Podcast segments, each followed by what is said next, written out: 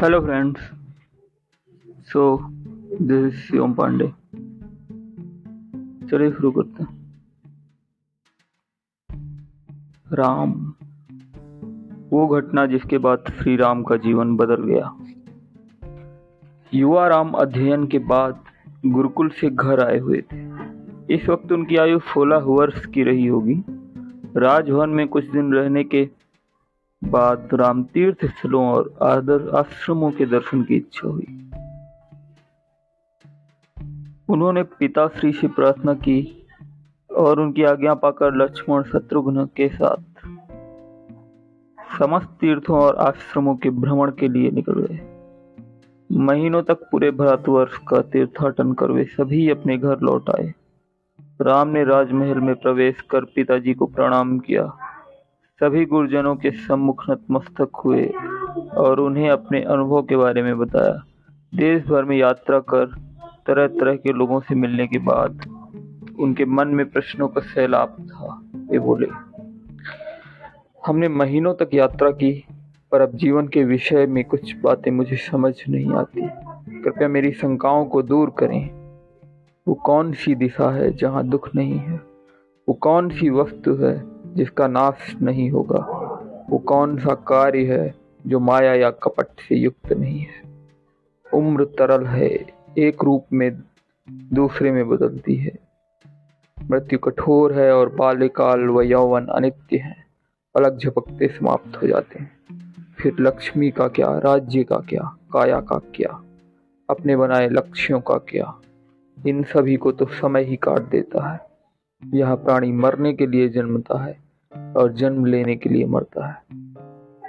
सुख एकमात्र दुख देने के लिए है और जीवन मरने के लिए। फिर इस संसार में सुख है कहाँ? उनकी बात सुन राजा दशरथ आवाक रह गए। उनके पास किसी प्रश्न का कोई उत्तर न था, परंतु श्री राम की जिज्ञासा से वशिष्ठ जी प्रसन्न हुए और राजा दशरथ को परेशान देखकर उनसे बोले श्री राम अब विवेक और वैराग्य से संपन्न हो चुके हैं। राजन, आप चिंतित ना हो।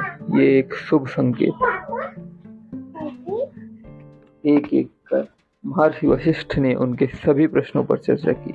इस प्रकार श्री राम व उनके गुरु वशिष्ठ के बीच हुई विस्तृत बातचीत ही योग वशिष्ठ में पाई जाती है। इसी घटना के बाद उन श्री राम का जन्म हुआ, जिन्हें हम जानते हैं।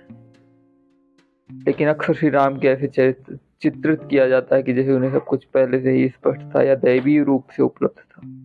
और ऐसे चित्रण की वजह से आप श्री राम की तपस्या और साधना से दूर हो जाते हैं और इस बात से को भी भूल जाते हैं कि जिन्हें आप पुरुषोत्तम कहते हैं, उनकी भी एक यात्रा रही है।